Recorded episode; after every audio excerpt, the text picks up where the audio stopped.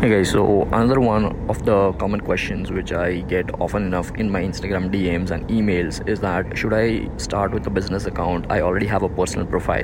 Now I want to grow and build my brand on um, social media. So should I be going for a business account or not?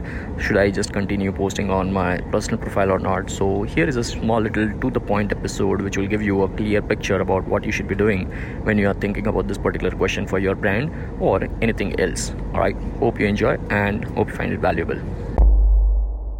So somebody over here is asking like, uh, is it necessary to start with new identity on social media to reach out with content or can it be done through personal account?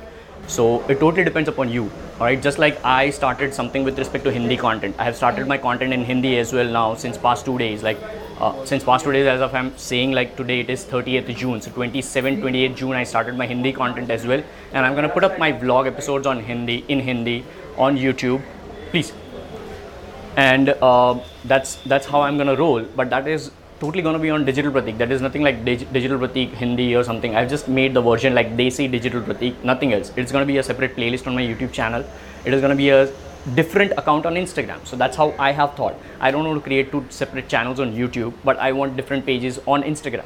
So that's my thinking. That's how I'm going to split test for my Hindi and English content.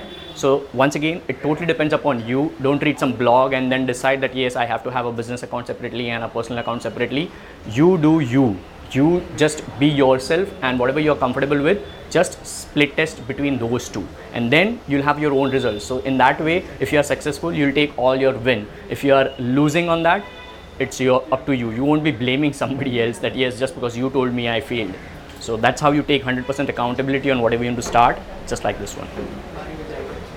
Hey there. Thank you so much. With that being said thank you so so so very much for tuning into this particular episode and listening to Digital Pratik show because I know how time is valuable for everybody.